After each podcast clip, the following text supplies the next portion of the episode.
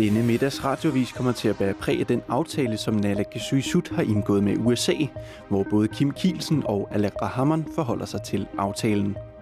Turismebranchen lider under de manglende turister.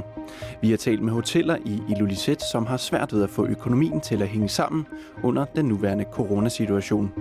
Og ude i den store verden ser Spanien ud til at have overstået den første hårde bølge af corona, hvor dødstallet nu er en tredjedel i forhold til, da det stod værst til. Det er middagsradiovisen på KNR, som præsenteres af Jens Betak. Det er amerikanerne, der styrer, hvordan deres dollars skal bruges i Grønland. Den, økono- den økonomiske pakke fra USA lander ikke i landskassen, siger formand for Naalakkersuisut Kim Kielsen. Her er det vigtigt at sige, at de penge ikke bliver lagt direkte i landskassen. Det er noget, som amerikanerne styrer. Det amerikanske parlament har besluttet, at pengene bliver brugt til det her fem områder, siger Kim Kielsen. Amerikanerne investerer i blandt andet udvikling af turisme, råstofsektoren og uddannelse.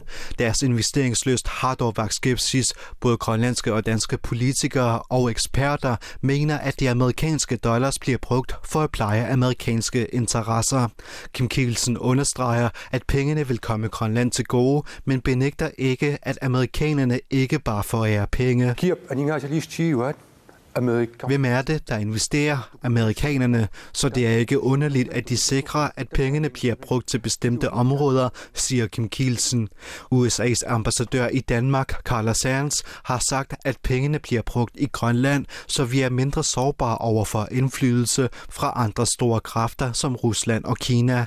Den amerikanske diplomat Song Choi fra det kommende amerikanske konsulat i Nuuk lægger heller ikke skjul på, at USA får noget ud af investeringerne.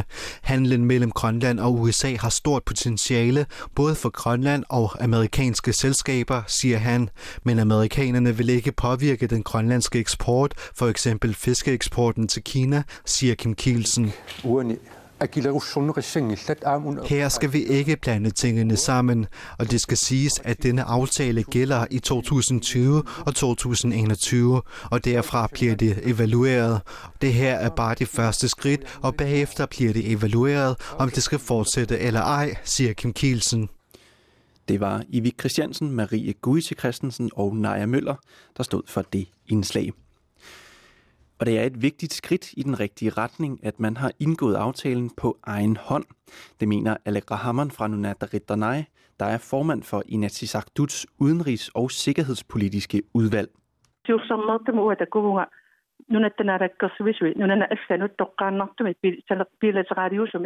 Det er første gang, at jeg ser vores regering fremlægge en aftale, som de selv har lavet med andre lande uden Danmarks inddragelse. Jeg synes, det er en politisk udvikling i den rigtige retning, siger Aleha Hamun. Aftalen betyder, at USA's regering tildeler 12,1 millioner dollar, altså ca. 83 millioner danske kroner til civile projekter i Grønland. USA vil gerne have, at pengene skal bruges i råstofsbranchen på turisme og uddannelse, men Naalakkersuisut har lagt vægt på, at det skal ske i et tæt samarbejde med Grønland. Forventningen er blandt andet, at midlerne skal bruges på rådgivning fra amerikanske eksperter. Naalakkersuisuts formand Kim Kielsen sagde i en pressemeddelelse i går, at det er positivt, at samarbejdet kommer til udtryk i form af en bevilling til projekter i landet. Men ifølge Aleha Hammond sender det også et signal til andre lande. I selvstyreloven står der, at Naalakkersuisut kan forhandle aftaler med fremmede stater, som alene vedrører Grønland og fuldt ud angår sager, som Grønland har hjemtaget.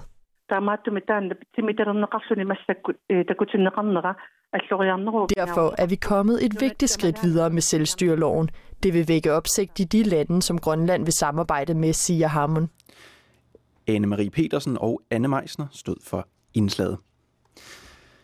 Det bliver i Arktisk Kommandos lokaler i Nuuk, at det kommende amerikanske konsulat kommer til at have til huse.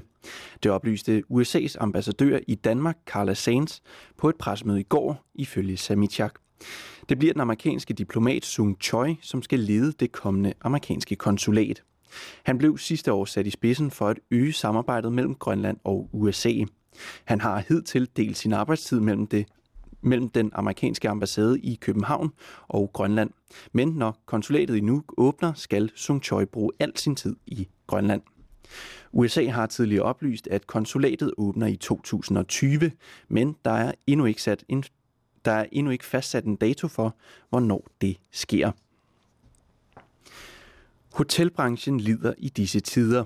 I Ilulissat er der stort set ingen mennesker i byens hoteller, og det kan mærkes i kassebeholdningen. Den mest populære turistdestination i Grønland, Ilulissat, er ramt hårdt af restriktionerne på grund af coronavirus. Det er jo ikke nogen hemmelighed. Det, det står jo ikke særlig godt til os. Siger Anders Gadeberg, der er hotelredaktør i Hotel Ejsfjord i Ilulissat. Så vi gik fra at skulle have været næsten fuldbooket de her uger til, til at stort set ikke nogen gæster har. Jeg tror sidst jeg tjekkede, der, der var vi oppe på en, en 4-5 millioner i, i tabt omsætning. Siger han. Det står heller ikke særlig godt til på et andet hotel i Grønlands tredje største by. Værelserne i Hotel Arctic skulle have været fyldt op i påsken. Men der er ingen gæster i det verdenskendte hotel i dag. Vi har mistet over 5.000 bookinger. Siger direktør i Hotel Arctic, Morten Nielsen. Det er en stor del af vores, øh, vores omsætning derude der. Jeg vil tro, 25 procent af omsætningen er, er den forventede omsætning er mistet fra, fra man lukker ned altså til dato. Ikke? Hotellerne og restauranterne i Grønland er hårdt ramt, og det har blandt andet resulteret i fyringer, udtaler direktøren for Grønlands Erhverv. Der har været fyringer, men meget mere kan jeg ikke sige på nuværende tidspunkt. Vi øh, venter stadigvæk på at få noget statistik, øh, ledet statistik fra kommunerne.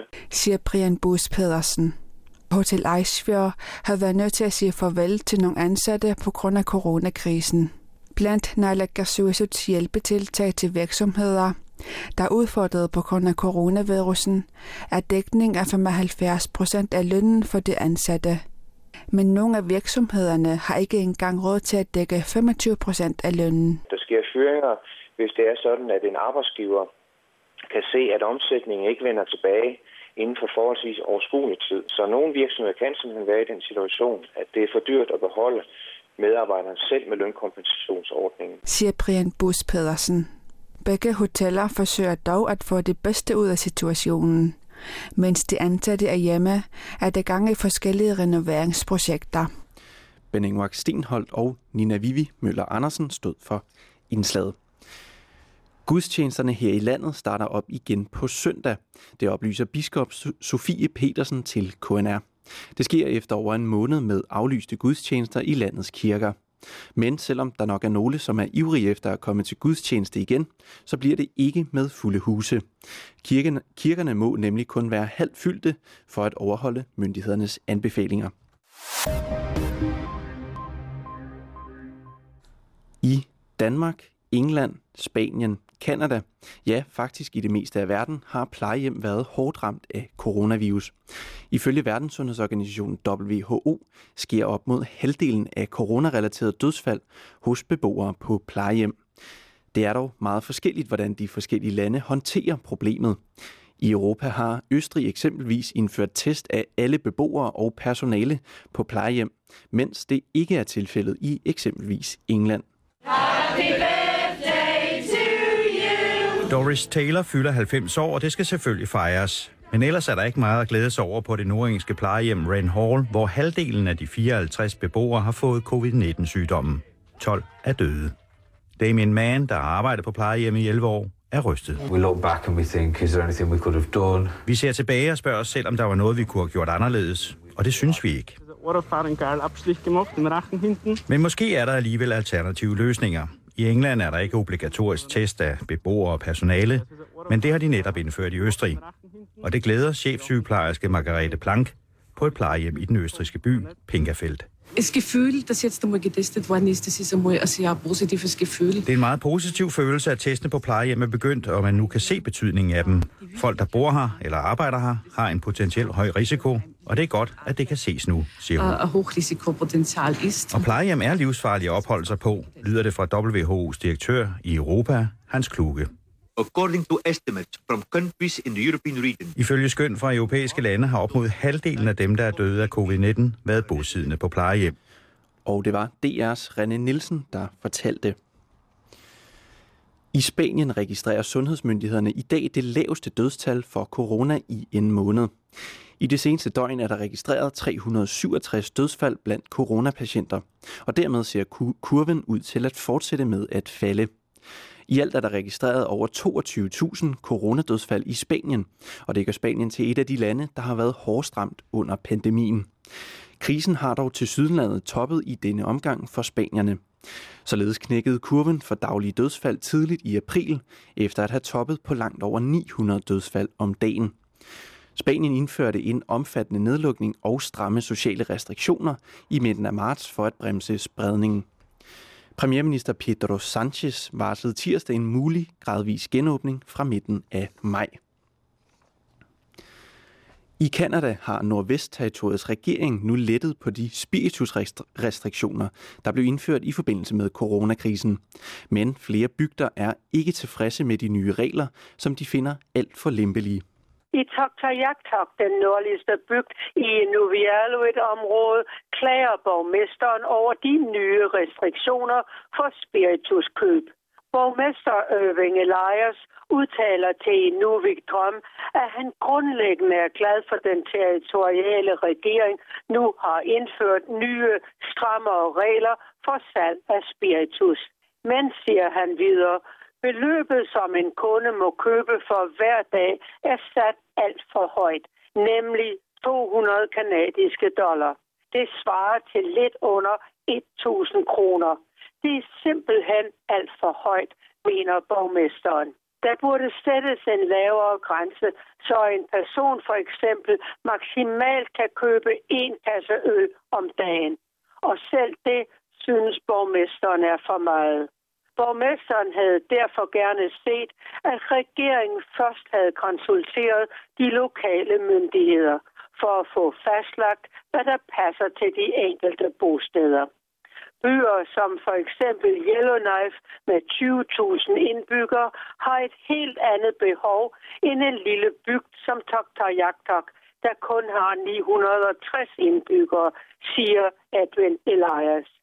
Men det er positivt, at den territoriale regering nu indfører spiritusrestriktioner.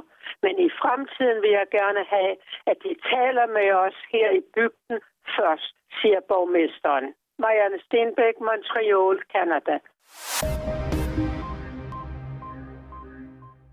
Og til vejrudsigten for resten af fredagen og natten til lørdag.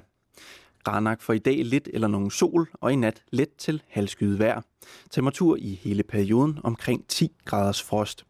Fra Ubernavik til Asia bliver det solrigt vejr, men lokalt kan der være tåge. Vinden bliver stedvis op til frisk fra omkring øst. I nat bliver det mest klart vejr med vind op til lo- med vind lokalt op til frisk eller hård fra omkring øst. Temperatur i hele perioden mellem 5 graders frost og 5 graders varme. Strækningen fra Sisimiut til Nuuk får først nogen eller en del sol, men i løbet af dagen bliver det mere skyde sydfra. I nat let til halvskyet vejr. Vinden bliver frisk mellem øst og syd, ud på natten op til kuling fra sydøst og syd. Temperatur i hele perioden mellem 2 graders frost og 6 graders varme. Koldest mod nord. I Bamiut og Sydgrønland bliver det i hele perioden skyet vejr, og ud på aftenen og natten kan der komme sne, slud eller regn. Frisk vind til kuling fra sydøst og på udsatte steder hård kuling med vindstød af stormstyrke. Temperatur mellem 3 graders frost og 4 graders varme, dog lokalt frem til i aften eller først på natten. Temperatur op mellem 10 og 15 graders varme. Dasilak får nogen eller en del sol, men i løbet af dagen og i nat bliver det mere skyet vejr. Temperatur i hele perioden mellem 2 graders frost og 5 graders varme. I Idokrodormit kommer der lidt eller nogen sol, og i nat bliver det lidt skyet vejr. I løbet af eftermiddagen blæser det op fra nordøst til mellem frisk og frisk vind og cooling med kraftige vindstød. Temperatur i hele perioden mellem 1 grads frost og 4 grads varme. Og med det radioavisen for nu. Og så skal jeg huske at sige, at Nalakasysut holder pressemøde kl. 14 om nye anbefalinger. Det sender vi direkte, så 14 radioavisen sendes umiddelbart efter det. På genhør og tak fordi du lyttede med.